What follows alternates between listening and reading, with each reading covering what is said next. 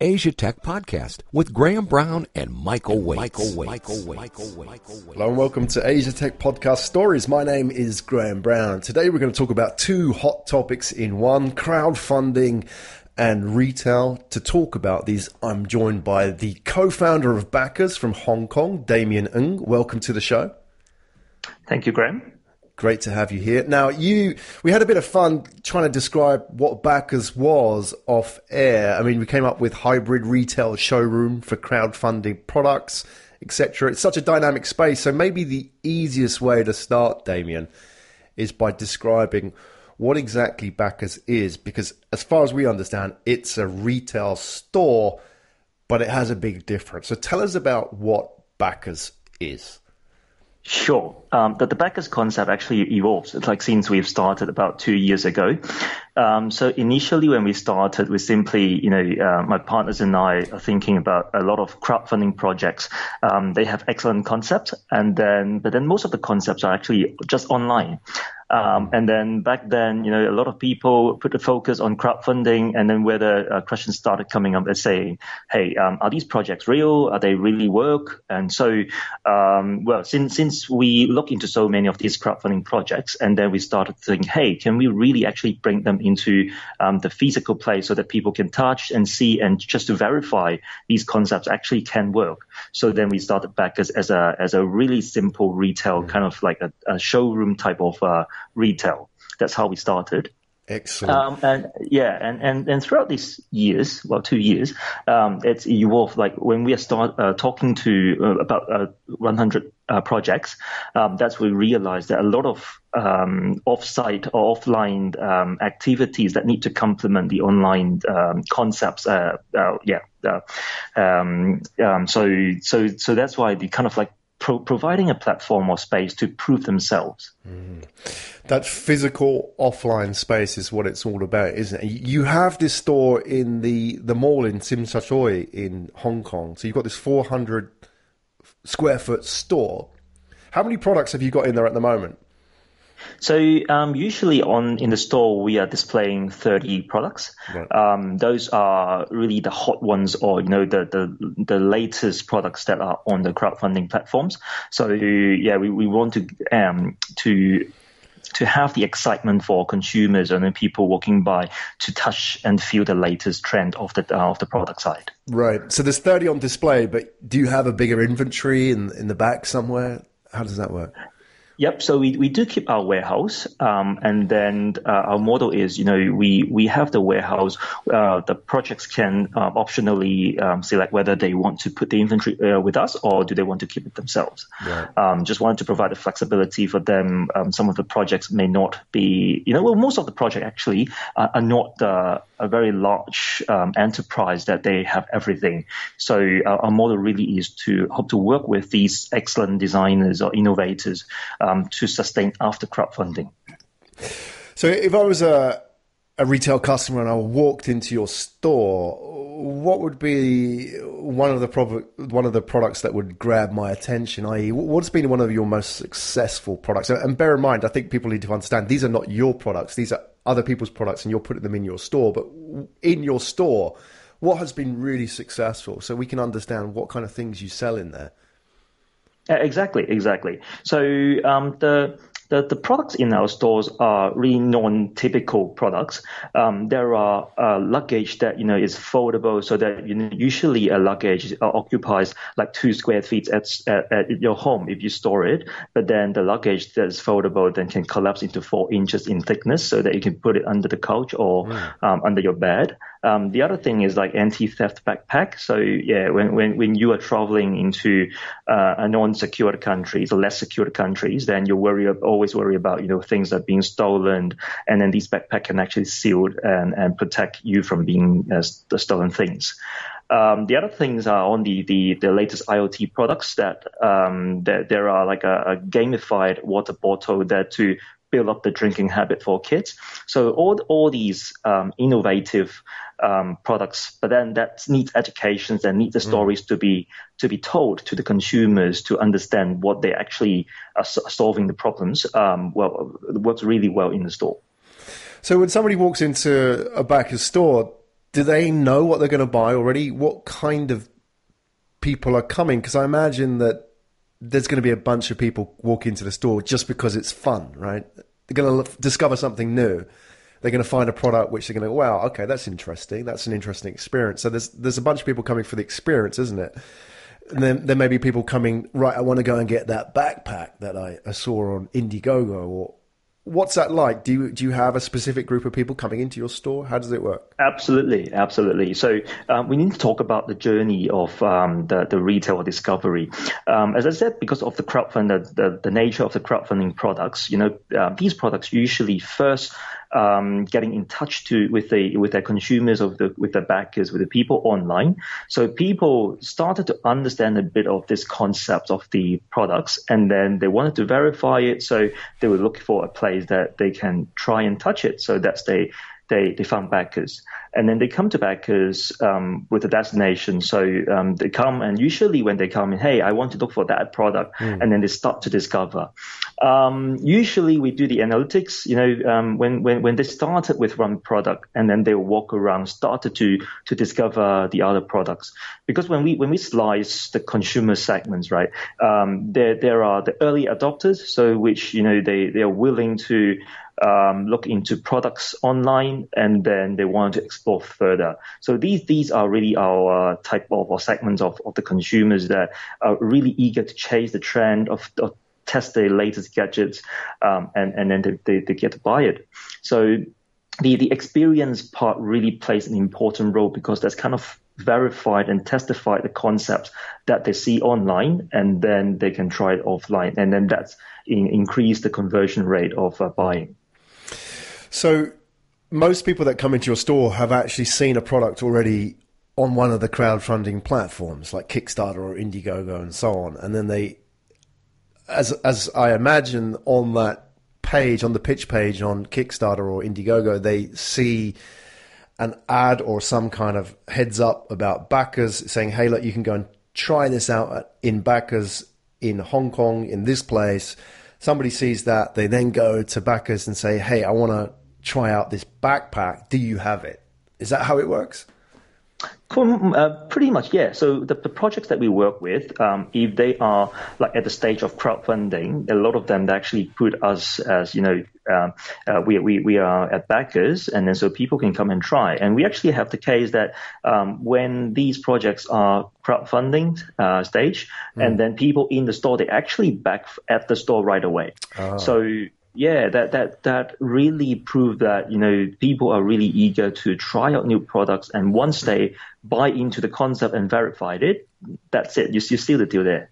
Right, right. Uh, what's the kind of likelihood of that happening compared to online? I imagine if you could have data, I don't know if you have. I'm putting you on the spot a little bit here, but if you had data on that to say, hey, you know, if somebody sees your product in store and touches it, compared to seeing it on Indiegogo, what the conversion rate difference is on that. I know there is a difference, but do you have any numbers on that?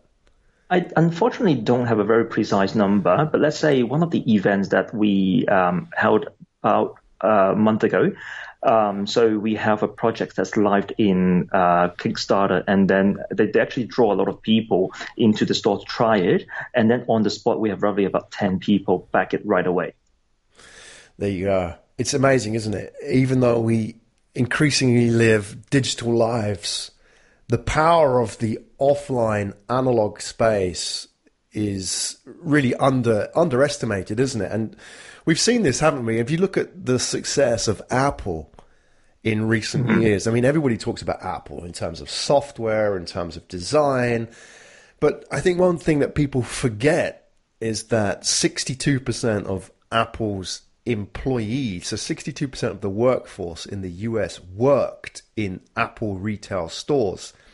So if you think about it, Apple was a retail company. And one of the reasons Apple was so successful is that people walked into that store and they had that experience. And there was a guy or a girl, you know, part of the Apple Genius crew who would educate that person about that product. And that person could be, you know, a grandmother buying an iPad and if you know, if anybody has a grandmother out there, they probably have an iPad, right? Because that's happened. That experience has happened where they've walked in and they said, "Hey, come in. You know, come into the store, try our iPads out with other people in your age group and so on, and we'll have a session. We'll educate people." And that's the offline analog experience, which you can't get online. And I think that sort of interaction between online and offline is often lost, isn't it? A lot of people sort of only yep. focus on the online space. So I'm curious to know how you sort of fit into all of that and how you see yourself solving that problem for these entrepreneurs who are effectively building their businesses online. Exactly, that's spot on. So we, we see more and more people to start their business online. Uh, obviously, with various reasons, um, it's it's easier to start online and easier to penetrate your ideas to a wider group of people. Um, and we I always see like e-commerce is one side or half half of the circle, mm. and the offline completes the other half. Because as you said, like why Apple is so successful, it, it is that you know the, the online and offline journey. So when they, when they started to understand a good concept, a good product, then they are uh, people generally be like being served. So and they like to discover, like to learn new things, and complemented with the offline service that you know we we our, all our staff actually well trained into all of the products. So when customers come into the store, they want to understand the functionality of the product. And more often is that they buy into the concept and the story why the product is being created. And then uh, also then, you know, they, they get um, educated for how the product can be used. How, what's the warranty? How do you maintain it? You know, they, they get a very good experience and like it. And then, you know, they walk away with uh, happiness, getting a great product, mm. getting all the information that they need. And then, they, yeah, they, they will very often come back with, you know, uh, I want to discover the new things. What's the, what's the next uh, range of products that we have? So that, that really helps the consumers to, you know, getting more confidence, getting more trust on, on the whole, um, consumer or like a buying journey. Mm. Um, where you know uh, a lot of e-commerce is this, that that um, it, it's starting nowadays, but then um, we we we believe that us and will be a good um, complementary factor for well not necessarily just products but like generally the whole e-commerce system. Yeah i guess the challenge in that damien is that you mentioned it. It's like you have to your people in your store in the back of the store have to get have to tell well they are the experience for the the customer walking into that store when you know that person picks up a travel backpack or when that person picks up solar paper or when them, that person picks up some anti-theft device. You know your people in your store have to be passionate about that product and they have to know like the story behind that product. I mean that's easy when you're apple because apple can just train everybody about their products right? But now yep you have all these different products who are made by different people for different reasons, different stories, and now you have to know all of that. How do, how do you get your head around that? Yeah, that's, that's, the tough uh, thing to do, man. um, uh, our, our, our, staff is really passionate about you know the latest sketches and the latest products and the story behind it. Um, for example, one of our staff actually was um, a, an ex-consumer of, of us, mm. and then he is so engaged. He walked into our store and spent like two hours in the store, and then we started talking, and then um, so he, he he he because a lot of these people actually pay so much attention into crowdfunding products. So they, they, they read about and they, they, they learn about the stories of all these creators. So they get to be passionate and then knowing all these, um, the products. And then, um, that that's why like um, when, we after we talked about for about two hours he is asking say hey are you hiring then we said like hey let, us let's come to work to, with us together mm. so we we really like the, uh, to work with people that are really passionate about all these products know the the business know the products and because when when we can represent these products then we need to know them. We need to know how it works. And that's why when we get the products on board with us, we don't just put them into the store. We actually get the samples and then we try it out ourselves. Um, we use it day to day so that we know the good and bad side of the product. So then we can tell the actual story and the usage experience to consumers. Yeah, I love that as well. You talk about hiring your customers and how I think people are sometimes a little bit scared scared about doing that. But I first sort of read about that. I read um, Derek Sivers, who was the founder of CD Baby you know, one of the mm-hmm. first first ever online e-commerce providers, and he he said that you know he would get his people from the people who bought, bought CDs from him online. You know, this is back in 1997, 1998. Mm. The very early adopters, a bit like the guy who walked into your store, right? They're they're yep. passionate about that stuff. You don't need, need to train that passion in them. They're already set up to do this, and this is what they will do. You know, if they weren't working for you, they'd be doing this stuff in their free time with their friends, right? Telling them about this gadget or this widget or whatever, right? So I think that's a really important thing, and, and companies need to do more of that because that's how you put your fans at the front line, and your store experience is really determined by those individuals, isn't it? When people walk in, they touch that person and their experience and their personality and so on. How important that is. So let's talk about that sort of in-store experience as well, because you're learning a lot about these products, and I wonder, Damien, if you actually get to know the product better than the people who make them, because you're actually, you know, you're interacting with customers in a way that maybe the manufacturer would never have that sort of maybe they do focus groups or with their friends but you're interacting with real people who walk into your stores or giving you feedback and that kind of thing. Are you sort of learning things about products which are then valuable to the manufacturers or these guys on these platforms that they could never have access to that kind of information Absolutely, absolutely. When when we look into the current uh, manufacturing and retail model, right? So, um, you know, the product life cycle usually is when the designer design a product, they they're trying to solve something, um, and then very easily they will probably, if they have the resources, they may have some focus group studies and try to improve the products before they make um, the first lot of products. But mm. sometimes, you know, if if if some creators, um, you know, they they, they, they may, maybe in rushing of time and maybe they don't have the resources to do the closed group uh, studies, then very easily they would just go to um, make their first lot of products, and then you're making a bet of whether these could be yeah. a, a, welcomed products or if it actually uh, solves some of the problems, or while you may be creating other problems. So so uh, that's why we actually allow prototypes to be installed for the reason that we want to create consumers' feedback directly um, and feed that into the product designer, so that um, it's actually help um, mitigating the risk of you know you after you've made your manufacture your first big lot of products. And if it's mm, you know there, there, there are flaws, there are defects, then you know you, are kind of stuck with the inventory. So so that's why we um, a, a project project we work with actually you know um, we we have brought into the store uh, six months before they do the manufacturings. So um, we re- they, they realize that you know say the, the zipper is actually too tight, so they need mm. to make a four millimeters wider um, on, on, the zipper so that it's easier for the consumers or the users to to to zip it.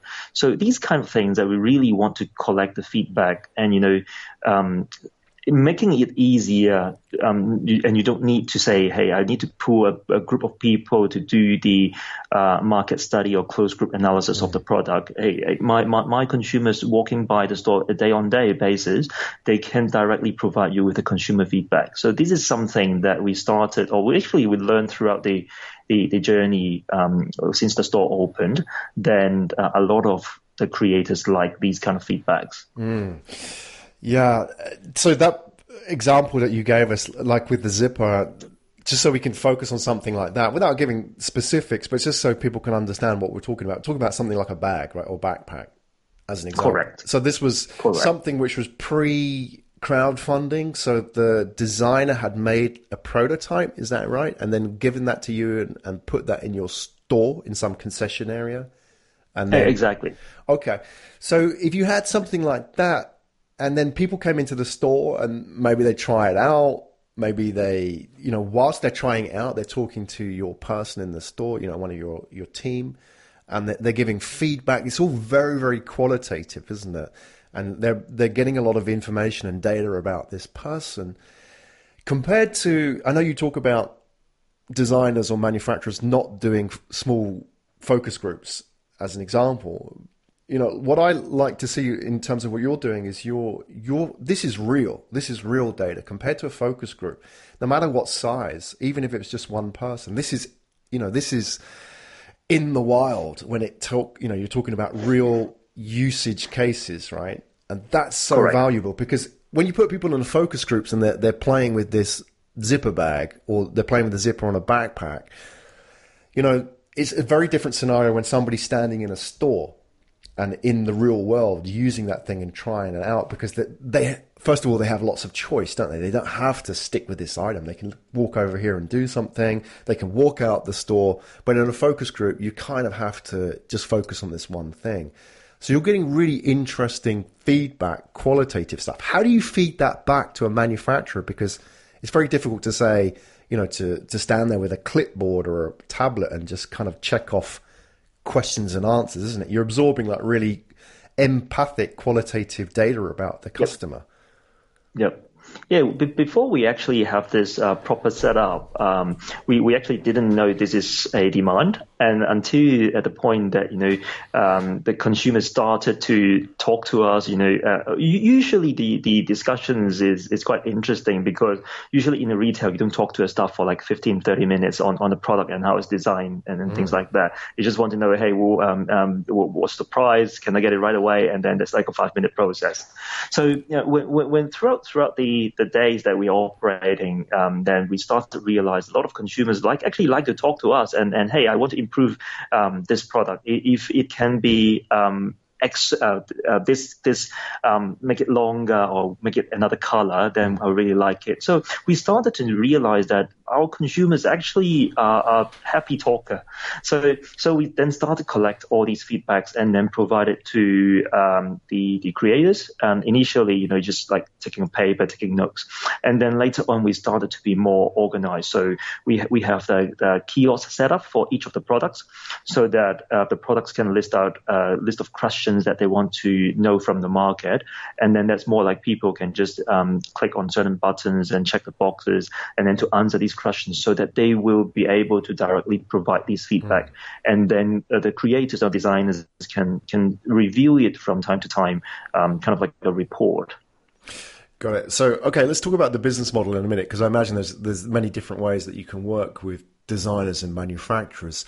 Before we get there, I'm curious to know about what you do in all this setup because obviously you're one of the founders do you spend your day in the store watching all this going on, or are you out with the manufacturers? Where do you spend your time? Well, I, I used to spend in uh, my time in the day uh, in, in, the, in the uh, shop, um, so that because I, I, want to stay in touch with mm. um, consumers uh, because that's valuable that um, we can represent the products while we understands from the consumers, and we actually represent the consumers and um, to talk to the the creators. Um, and then from time to time, I, I, spend more time to talking with the creators actually because I learned a lot from the consumers, knowing what they need. And then there are a lot of startups that they wanted to make a new products, and then they come to ask for an ideas. You know, hey, um, should we should should we do this? Uh, should we improve that functionality? Um, and that kind of thing. So we, we work closely with uh, creators, hopefully um, to to make them successful in, on the crowdfunding stage, and then obviously that allows them to sustain uh, as the products afterwards. Um, because we, we believe, you know, if, the creators and designers are so brilliant that they can create uh, the first products, you know, with excellent concept, then these products will evolve and themselves as a brand will evolve so that they'll have the second product and third products. Right. So that's how, how we uh, want to build the community and engage together. That's really valuable, isn't it? I mean, if I was making it some kind of travel backpack, I know we keep using this as an example, but it's an obvious one, isn't it? And yeah maybe I was at prototype stage. It's a long journey, isn't it? Especially because I'm building something which is physical. You know, it's the back and forth between me and the manufacturer or the guy who's going to design this thing for me, right? It's not like building an app where I can just, it's everything in front of me, click, click, click, and it's changed. Every iteration mm.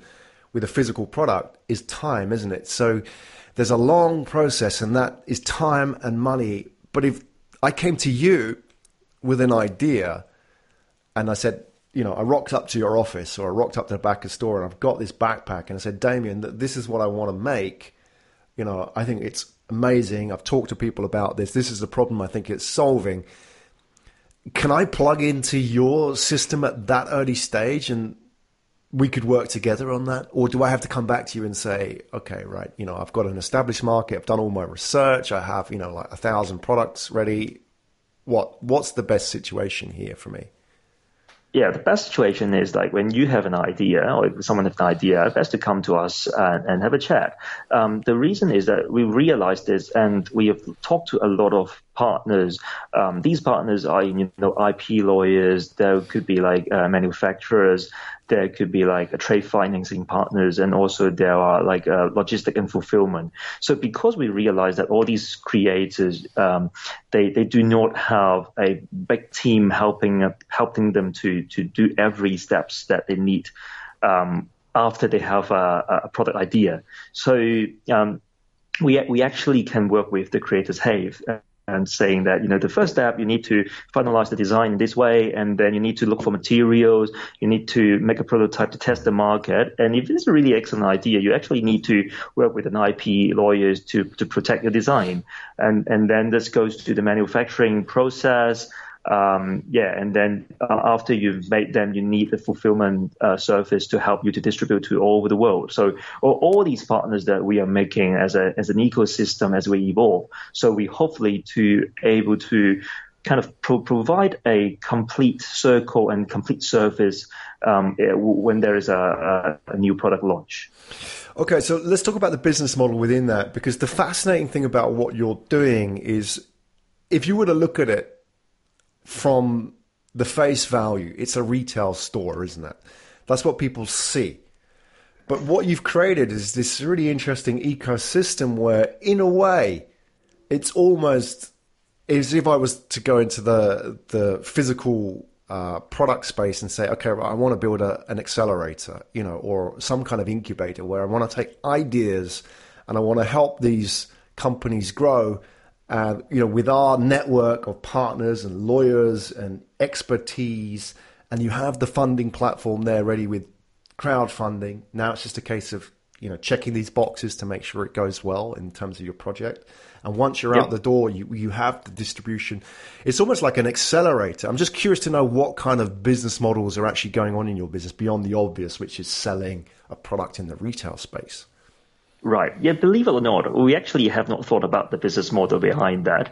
Um, just because that we, we really have the mind that we want to help these people to be successful. Mm. Um, and, um, you know, and, and since we have a lot of, you know, partners that, um, that we work with and talk to us, and, and we believe that they, with their existence and with their help to these projects, they will actually complete the, uh, the, the, the cycle and the journey. So that's why, that's why we are kind of doing that uh, as an advisory, um, or free consulting consultancy, to be honest.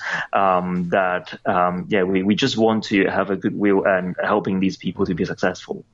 So yeah, that, that's my open and honest answer to that. Well, I appreciate that because I think you know what, what, you're saying, as far as I understand. I mean, you, somebody can go into this space, space, and people do go into this space and say, "Okay, I want to build an accelerator, and this is why I want to build an accelerator." But you've gone into the space and say, "Okay, we want to help these designers and manufacturers sell their products, right? And it just so happens yep. you're adding on these value added services to that that retail channel that you have to help them even more, right? Rather than say, let's build an accelerator, which is sort of the, the top down way of doing it. You're building it from the bottom up, aren't you? Saying, let's build a store. Oh, and oh, by the way, we also need this service and this service and this service to help them make a better experience for everybody and the customer and the manufacturer and so on. Yep, that, that's pretty much how, how we evolved, and uh, we realized that that's the thing that we need to do. Exactly. So, okay, let's talk about how you can actually work with a designer. So, we talked about, for example, putting it in store, you know, having the kiosk, getting the feedback, and so on, and then you have the people who have successful crowdfunded campaigns. How are you actually making money out of this? Is it just selling the product? Is that how it works, or would you could you also charge people for creating a concession in your store if it was a pre crowdfunding product and so on? What are the options for you? Sure. Um, so we we have a few uh, different models or options. So um, the the simplest ones, obviously, you know, you, you just you just uh, make the sales, and then that's how we um, benefit from from a. Um, and actually, we we wanted to move away from making sales just because that we want to differentiate ourselves as a normal retail. Um, we wanted to convert ourselves to be like a, a retail as a service model. So, so um, all, all the you know um, data collection, all the uh, the market feedback that we are moving into a, a more uh, paid service or subscription service um, to to collect the market feedback and to improve. So, so we wanted to uh, work more on the data analytics side. Mm. So basically, what you're saying is you can make money out of selling the product, but the real value is in what you can learn in that process. And that is really valuable for a designer or manufacturer. And you're collecting data. So, what kind of things? I mean, you talked about the, the questions that you put on the kiosk as one example. What kind of data do you collect about your customers? Sure. Let, us let, say um, if um, a customer walk into our store, mm. and then if um, he or she see a backpack, and then from the designer point of view, they may want to know, uh, are your customers more like a, a female or, or, male? So that kind of implying what colors they may want to have. Uh, what the size of the, the backpack, mm-hmm. um, and then what's the functionality of the backpack. Um, say, let's say, is a, a, protection important? Is it more pockets important? So these kind of things that you know, we, we it's it varies product by product, but uh, I think like a generally uh, sex, age, demographics, these kind of things mm. would be the initial screening uh, questions that we ask. Right. So you're building a profile of the kind of people who may be interested in this product, right? And then feeding that Correct. back to the, the designer or the manufacturer, right? Okay. Did you start out knowing that that was going to be your main thing? Because you guys are two years old now, more or less when you started out, what was the idea, and what kind of have you learned and evolved in your your business businesses over those two years? Right. No, when we started out, we really were thinking like, um, you know, we want to bring the crowdfunding products to the market and, you know, physically being reachable. So um, th- these all really are the learnings throughout the two years after talking to many, many projects and many, many consumers, how we bring these two parties together and making the whole trade cycle more efficient. So yeah, still, still a lot of learnings to um, to be to be coming ahead. Mm-hmm. I think was you know what you're doing as well. You're building up a sort of a, an expertise, aren't you, which few people have. And I wonder if that. I know you're sort of giving that as part of your value add to the service. In future, that could be exceptionally valuable, isn't it? I mean, if, if I wanted to run a big campaign on a crowdfunding platform, there's a lot of money going in, and obviously now with crowdfunding, it's it's professionalized, isn't it? It's no more sort of you know where we were a few years ago, where anybody just get on there, you have to have proper campaigns, you have to invest in all the assets of the campaign and so on. So there's a lot of money going in. If I wanted to do that properly, I could come to you, test this out, gather data, you know, lower the risk in making this product, feed that back into the manufacturing process, and that's extremely valuable to me. And then I could work with this team of you know these these partners and the people in the store of, of backers and really learn about the product is get that qualitative stuff. You know if i could talk to you and said hey uh, now give me some examples of people that walked into the store what did you learn? I could really learn stuff that i couldn't get anywhere else. You're building up a really interesting value add. I wonder if you see that as a sort of a a future business opportunity for you because I really feel that you are sitting on top of some data, not just the, the quantitative data, but qualitative data, which nobody else has about these products. Absolutely, yeah. So since we we figure out this needs from the market, then we re- we are really focused developing all these capabilities that we have, um, and then we do see ourselves, you know, in in future five ten years, this will be pretty disruptive to the current uh, retail distribution model. So mm. yeah, th- th- these will be something that will will um, be continuous developing to enhance uh, all dimensional uh, data that we can provide to our our, our creators. Right. When you say disruptive, how would, this sort of go beyond the kind of stuff that normally gets put on, you know, crowdfunding platforms and start, see, you know, that model starts spreading out into, if I can say, quote unquote, normal products which don't usually get crowdfunded? Yeah, I'm seeing the the way that you know normal uh, when you go to a shop, then your expectation really is to buy something, but we really want to turn that away into say, hey, a shop is not only for you to buy something or spend your money. Um, the shop can really to have um, you to have the experience. You can try out new things. You can actually interact with creators and provide feedbacks, and you know build the the, the relationship with creators so that um, your value, your opinions can actually be contributed back to a um, development of a product, mm-hmm. which now a product development is pretty pretty much like a, a one way one way road. We want to we want the product development in the future as a as a collaborative um, uh, exercise between consumers and creators.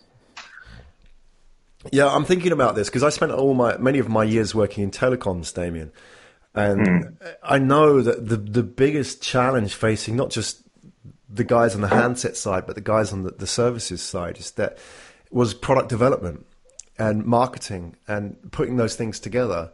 And it was a challenge because a lot of these manufacturers, whether they're producing a handset or some some kind of physical good or a service, is they didn't have any you know relevant data about what people wanted. They really didn't know what customers wanted, and what you're doing is kind of like it's the first time I've seen somebody. I've seen something like this in Japan for cosmetics.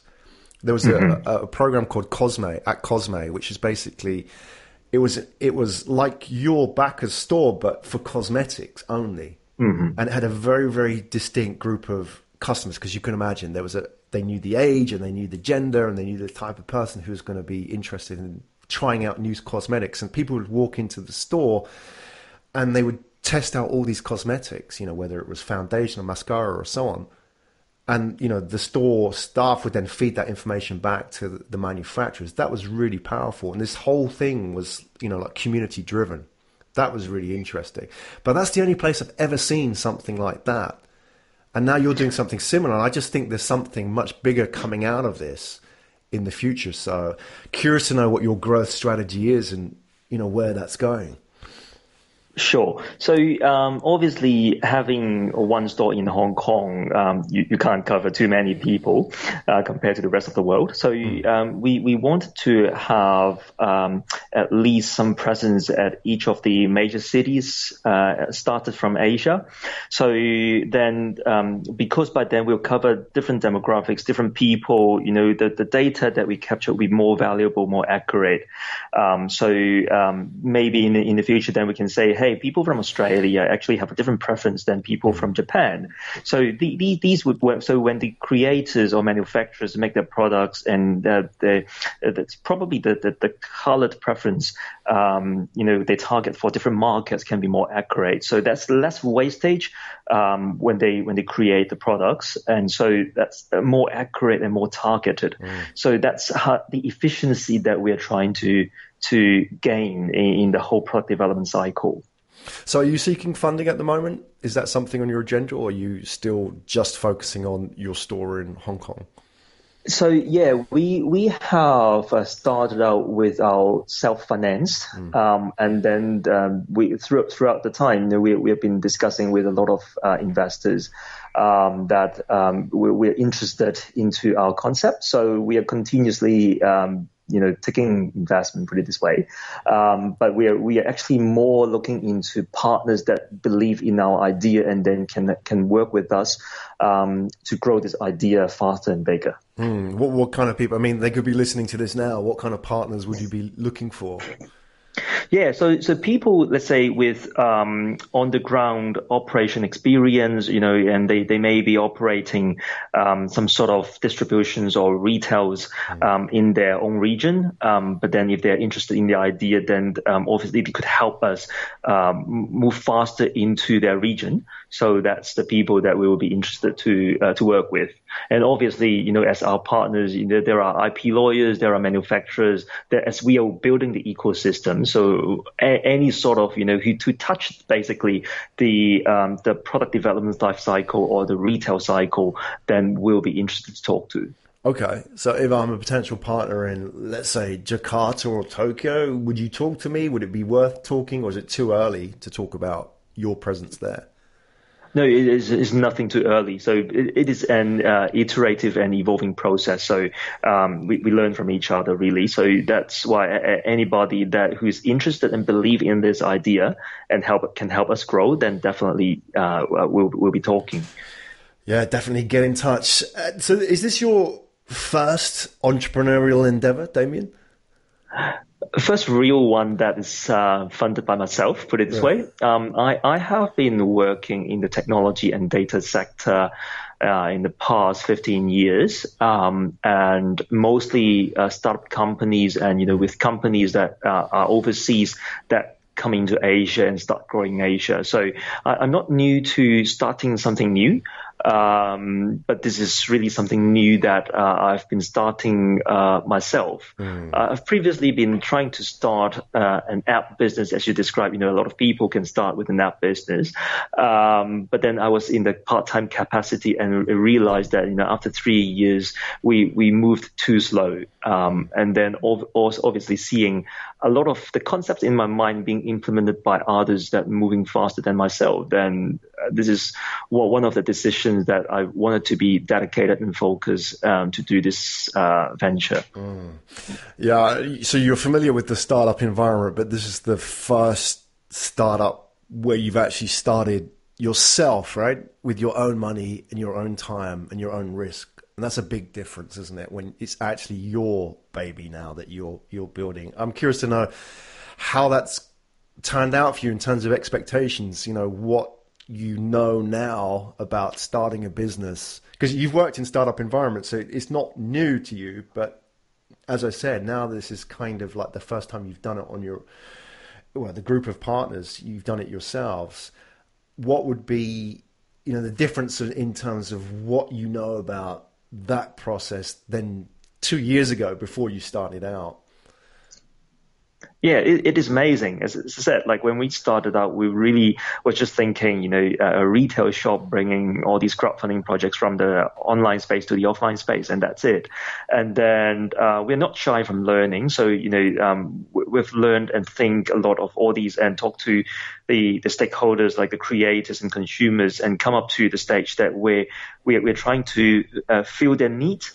Um, so yeah, we, I think we'll continue to invest into learning. Don't, don't shy from making mistakes. That that's a valuable learning uh, as a company to grow and to acquire all these assets as the knowledge um, to allow us to position ourselves. Mm. So, I mean, let's put that into context. If I was a younger Damien starting out, or just anybody who was thinking of doing what you're doing, let's say I'm you know, I'm working in software and I'm curious about setting up my own thing, whether it be a crowd-funded campaign or setting up a retail store or just something I'm passionate about that I want to turn into a business. And I've come from the kind of background that you've come from would you give me any advice that could kind of accelerate me up that learning curve or avoid some of the big mistakes? I know I've got to I've got to make the mistakes. That's that's the learning process, as you said, right? But maybe there's things yep. that you can help me out with and speed me up with. If you sat down with a younger Damien in that context, what if you could say one thing to them in terms of helping them in that process before they get started? What would you say? Uh, well, don't think too much, just act. so because the I, I think in, in the past that I've been thinking too much and trying to be um, you know to be to be safe. So you kind of in this comfort zone, you have the safety net and making sure your next step works. But actually, in reality, you know um, things may turn out that way or it may not turn out that way. And exactly is the thing that it may not turn out exactly as you project. Yeah. Then that's the learning curve, learning you get, and then that would help you to actually make a bigger step um, going forward. That's Damien Ng, everybody, co-founder of Backers, and I'm sure there are people who may be potential partners that can reach out to you. We'll give them some details in a minute of how people can get in touch with you and find out a bit more about you. But if you're in Hong Kong, whether you live in Hong Kong or you're just visiting, go and check out the Backers store because that would be a great experience for you. And also an opportunity to talk to some of the team. Where can people find you in Hong Kong, Damien? Sure, we are at the K11 Mall in Tsim Sha Tsui, so that's actually connected to the uh, subway. So if anybody wants to come to talk to us, please feel free to um, come visit, and I'm, I'm, sure you'll have a great ex- experience and journey here. Mm-hmm. If, if I was a, a, designer, would it be worth my time going there, talking to your people as well, or you know, would it be easy just for me to get in touch by email? Because I'm just wondering about the kind of people you've got in the store. Are those the kind of people that can actually help me out? Absolutely. So our whole team actually is based in the store. So um, we we have the projects managers in, the store. We have the retail people in the store. So if you want to learn from them, you know what's what's the consumer's expectation and what's that what they need, then feel free to drop by in the store. Uh, or otherwise, or you can also contact us on uh, project at backersstores.com. Fantastic. I mean that's amazing, isn't it? I mean if I was on the design side where in the world could I go to talk to somebody just for an hour about my project and learn about what else works and so on? I mean, I can go online and search for this stuff, but I can never actually get a, you know, that opportunity to talk face to face with somebody and touch products and so on. So in terms of that value, you know, if I was in that space, go to Hong Kong and just go to that store because for me that that time invested is invaluable, right? You know, just in terms of it, going and doing that. Yeah, I'm I'm really excited about you know what the values and the future of retail that Backers stores will will be operating. Fantastic. Well, share with us a link. I know you're giving us the email address. Where can people find out more about you and your projects and so on? Sure. Uh, please visit us online at www.backersstores.com backersstores.com. Damien, thank you so much for coming on the show and sharing your journey with us. It was really educational, you know, informative for us learning about that whole crowd-funded and retail process, the online, offline, offline, online element as well. And also your journey as an entrepreneur and what you've learned in that from starting out to growing Backers stores. And we've really enjoyed that. And hopefully people have connected with that and feel inspired. Whether you are a manufacturer, designer, you get yourself to Backers stores and go and check it out, interact with the staff, learn a bit about the products, you know, meet some of these people.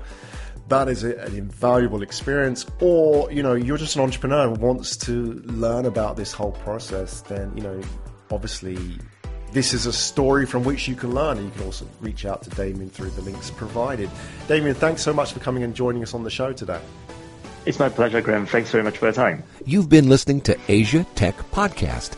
Find out more at www.asiatechpodcast.com.